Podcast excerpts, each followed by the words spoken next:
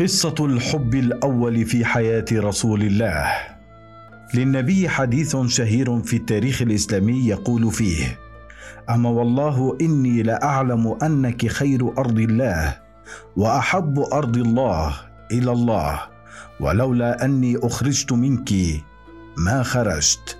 غالبا ما يستدل بهذا الحديث للدلالة على مدى تعلق الرسول بمكة وأهلها وعدم رغبته في مفارقتها ابدا وهو تفسير منطقي بالطبع. ولكن إن علمنا أن النبي حين تلفظ بهذه العبارة كان واقفا في منطقة من مكة تدعى الحزورة. هل كانت رؤيتنا للحديث ستختلف؟ الإجابة الأولية ستكون بالطبع لا لكنها بلا شك ستختلف إن علمنا أن تلك المنطقة كانت سوقا قديما بمكة وعندها تحديدا كانت دار محبوبته الأولى التي لم يقدر له الزواج بها حتى بعد إسلامها. أم هانئ بنت أبي طالب. هنا هل سيكون من حقنا أن نتساءل عن وجود احتمال ولو ضئيل أن النبي صلى الله عليه وسلم نطق بهذه الكلمة العاطفية متاثرا بذلك المنزل الذي تمثل أمامه فأثار في نفسه ذكريات الحب الأول الذي لم يكتب له النجاح ابدا. عند هذه الدار أيضا حفر الجد أبو طالب بئر الشهير العجول التي اعتاد العرب القدوم عليها وسقاء إبلهم منها وفيها رأوا ذلك الرجز أروى من العجول ثم انطلق إن قصيا قد وفى وقد صدق بالشبع للحي وري المغتبق. للأسف فإن كل تلك المعالم الأثرية الهامة محيت من الوجود فلقد اختفى ذكرها عام 167 هجرية بحسب الأرزقي الذي أكد أن الخليفة العباسي المهدي هدم تلك الدار ضمن أعمال التوسعة التي أجراها للمسجد الحرام في عهده. ولكن ما لا يمكن هدمه ابدا هو ما وردنا عن قصة الحب الدرامية تلك بين الرسول وابنة عمه وشقيقة باب مدينة العلم علي بن أبي طالب وما اشتملت عليه من تفاصيل معقدة منعت كل الطرفين من الاقتران ببعضهما رغم رغبة كليهما في الآخر. ابنة أبي طالب الحب الأول بالرغم من أن اسمها الحقيقي هند وقيل أيضا فاختة وهو أحد أنواع الحمام البري إلا أنها اشتهرت في كتب التاريخ بلقب أم هانئ بنت أبي طالب. هي ابنة عم النبي صلى الله عليه وسلم وشقيقة علي بن أبي طالب رضي الله عنه فأبوهما هو أبو طالب بن عبد المطلب وأمهما هي فاطمة بنت أسد بن هاشم.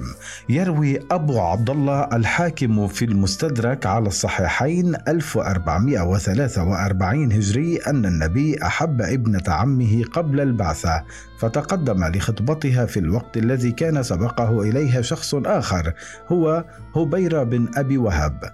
وافق أبو طالب على الأخير وزوجه ابنته وهي الخطوة التي دفعت الرسول لمتابعة عمه قائلا زوجت هبيرة وتركتني.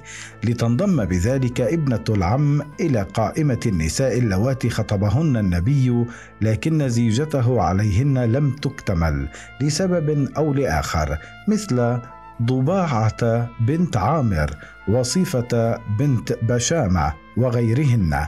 ما أن بدأ الرسول في دعوته للإسلام حتى كان هبير زوج أم هانئ من أبرز معاديه فقاتل في بدر ضد جيش المسلمين وألف القصائد التي تقدح في دعوة الرسول وتحث القبائل العربية على التجمع ضدها ولم يخجل من إظهار سعادته الكبرى بمقتل حمزة عم الرسول في أحد.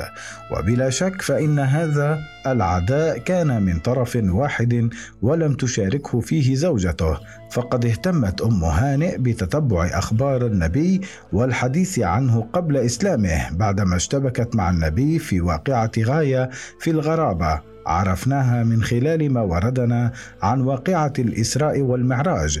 فلقد أوردت موسوعة التفسير المنثور 1419 هجرية عن أم هانئ تقول فيها ما أسري بالرسول إلا وهو في بيتي نائم عندي تلك الليلة ثم صلى العشاء ثم نام بعدها تكشف أم هانئ أن النبي لما استيقظ أعلن لقومه أنه صلى في بيت المقدس وهنا يمكن فهم تلك الرواية بعيدا عن المعنى الحرفي لها فلم يكن النبي في بيتها تحديدا وإنما عند بيتها الذي كان يقع جوار بقية بيوت أقاربه من الطالبيين. وهو المعنى الذي نستنتجه بسهولة من تفسير قتادة بن دعامة لآية سبحان الذي أسرى بعبده ليلا بأن الرسول أسري به من شعب أبي طالب. ويجدر بالذكر هنا أن الإسراء والمعراج وفقا لأرجح الأقوال جرت في العام الأول من الهجرة أي قبل إسلام أم هانئ التي لم تؤمن بدعوة النبي إلا عام الفتح الثامن هجري. أجرنا من أجرت. وأمنا من أمنت.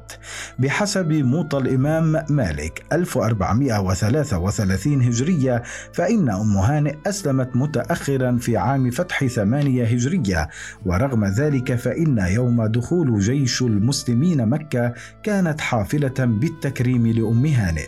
فبحسب الفكاهي في كتابه أخبار مكة 1414 هجرية. كان بيتها أول بيت يدخله في مكة ثم دعا بكوب ماء شرب منه قليلا ثم منحها بقية الكوب وطلب منها أن تستكمله ففعلت رغم أنها كانت صائمة وهو ما بررته لاحقا بأنها كرهت أن ترد فضل الرسول. لاحقا صلى النبي في بيتها صلاة الضحى ثمان ركعات ثم انطلق ليتدبر بقية شؤونه في ذلك اليوم التاريخي في الاسلام ولاحقا سيعتمد أبي عباس على هذا الموقف لتثبيت عادة القيامة بصلاة الضحى التي أطلق عليها اسم صلاة الإشراق تاثرا بما ورد في الآية رقم 18 من سورة صاد. يسبحن بالعشي والإشراق. لم يتوقف إكرام النبي لأم هانئ عند هذا وحسب وإنما عقب رحيل النبي لجأ حموان رجلان من أهل زوجها الذي استبسل في الهجوم على الإسلام إلى دارها وطلبا منها الأمان فمنحته لهما. وحينما دخل عليهما علي بن أبي طالب غير عالم بتأمين شقيقته لهما فأراد قتلهما لكنها رفضت. ولما احتكما للنبي نصر أم هانئ فورا قائلا قد أجرنا من أجرت وآمنا من آمنت.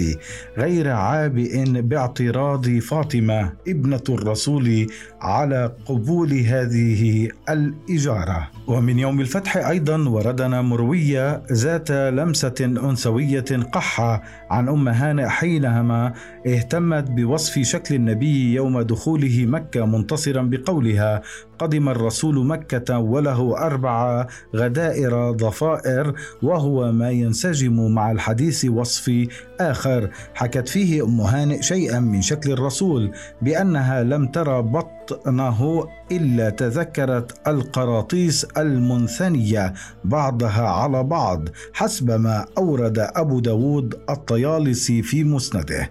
بعد الفتح ترسخت مكانة أم هانئ في مكة في مجتمع النبي الذي لطالما نصرها على الآخرين يروي ابن حجر العسقلاني في المطالب العليا 1419 هجري أن عمر رآها في زي لم يعجبه في رواية أخرى أكثر وضوحا فإن رآها عمر متبرجة تضع قرطين فقال لها أترين قرابتك من الرسول صلى الله عليه وسلم تغني عنك من الله شيئا؟ فلما اشتكت للنبي رفض فعلة عمر ودعمها مجددا قائلا لها إنه ينفع شفاعتي. أحبك في الجاهلية وفي الإسلام. بعد دخولها الإسلام افترقت أم هانئ عن زوجها الذي هرب منها ومن مكة كلها إلى نجران خوفا من بطش المسلمين به.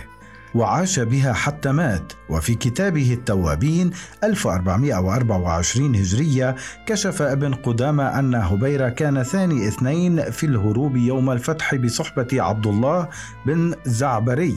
كلاهما قرضا الشعر هجاء في الإسلام ثم خرجا إلى جنوب الجزيرة إلا أن الزعبري تخلى عن هبيرة وعاد من نجران إلى الرسول حيث أسلم بين يديه وهي الخطوة التي أثارت دهشة هبيرة فقال له قبل رحيله يا ليت أني رافقت غيرك والله ما ظننت أنك تتبع محمدا أبدا. فيما كشف محمد الأمين الشنقيطي في كتابه العذاب النمير عام 1426 هجرية أن هبيرة برر هروبه السريع لزوجته شعرا فأنشدها لعمرك ما وليت ظهري محمدا وأصحابه جبنا ولا خيفة القتل ولكنني قلبت أمري فلم أجد لسيفي غناء إن ضربت ولا نبلي. وقفت فلما خفت ضيعت موقفي. رجعت لعودك الهزبري أبي الشبل. وبحسب تفسير الثعلبي للقرآن الكشف والبيان عن تفسير القرآن 1422 هجري أنه حين بلغه الإسلام زوجته السابقة أم هانئ أقرض بحقها قصيدة ناقدة قال فيها إن كنت قد تابعت دين محمد وعطفت الأرحام منك حبالها فكوني على أعلى سحيق بهضبة بلملمة غبراء يبس بلالها ما يهمني هنا أن أم هاني باتت أخيرا خالية الوفاض أمام النبي فتقدم لخطبتها فورا فأبت. خافت أم هاني على علاقتها بالرسول من الأثقال التي كبلها بها الزمن. فقالت له والله إني كنت أحبك في الجاهلية فكيف في الإسلام؟ لكني امرأة مصيبة فأكره أن يؤذوك.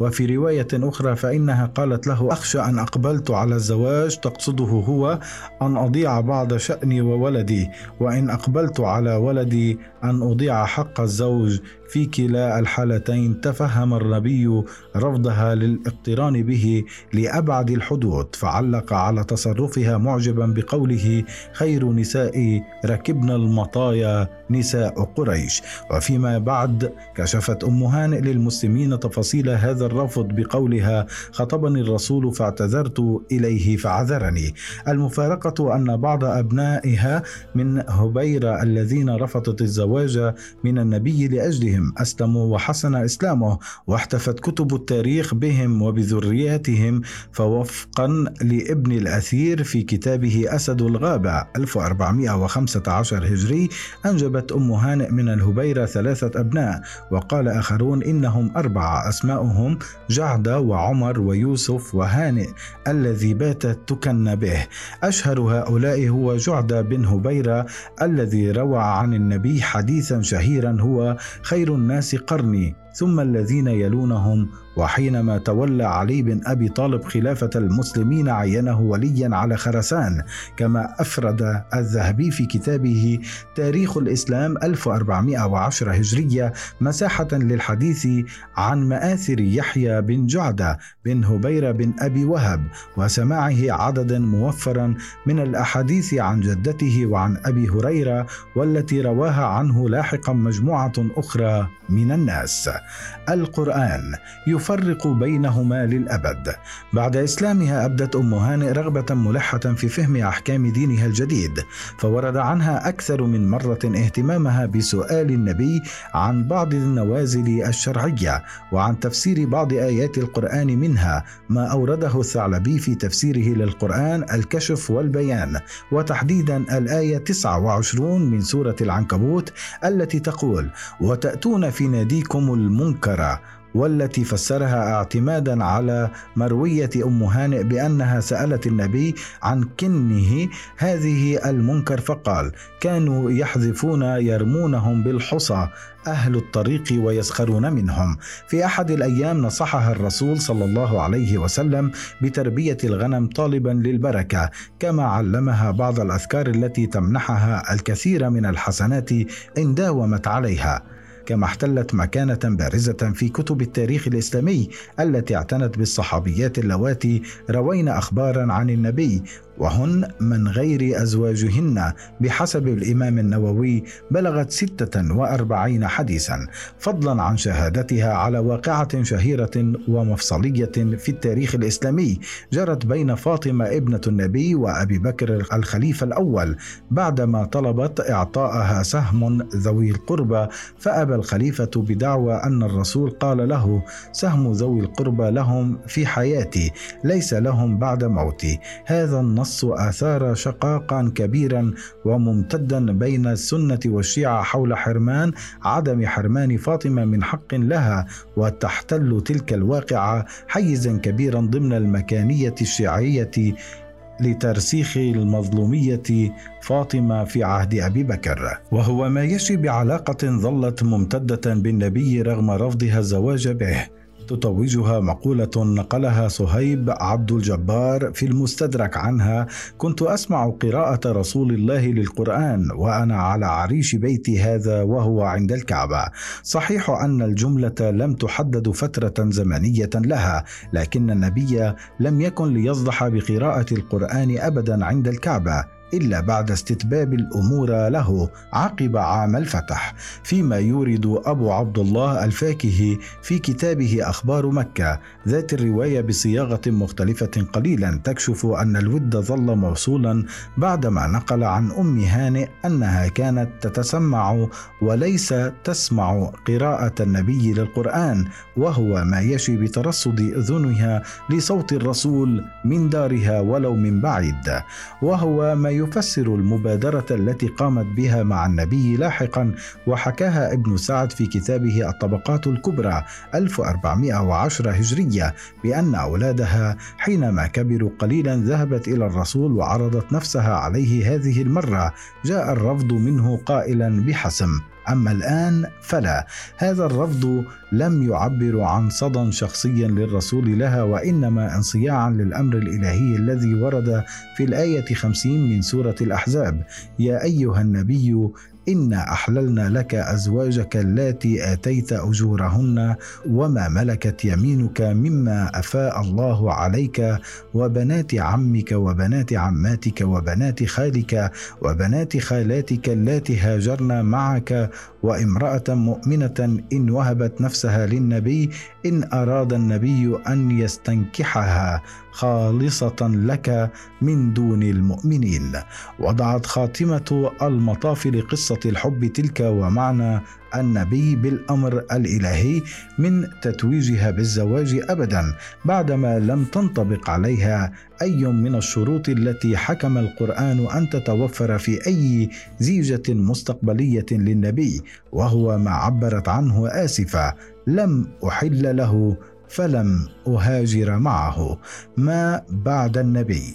لا نعلم كثيرا عن حياتها بعد وفاة النبي ولا عن موقفها من رحيله عن الدنيا لكن بلا ريب كان حزنها عميقا ولو لم تنقله لنا كتب التاريخ. ووفقا لكتاب ديوان السنة لعدنان العرعور فإن أم هانئ عمرت طويلا وفي أغلب الأحوال لم تبتعد عن كنف أخيها علي وانحازت له في كل مواقفه السياسية اللاحقة بدليل دعم ابنها له وتوليه إمارة إحدى الولايات لدولته كما حضرت انكسار دولة أخيها أمام معاوية بن أبي سفيان إلا أنها لم تعش طويلا لتتابع قيام الدولة الأموية على أنقاض ملك الطالبيين فلقد ماتت في عهد معاوية بن أبي سفيان.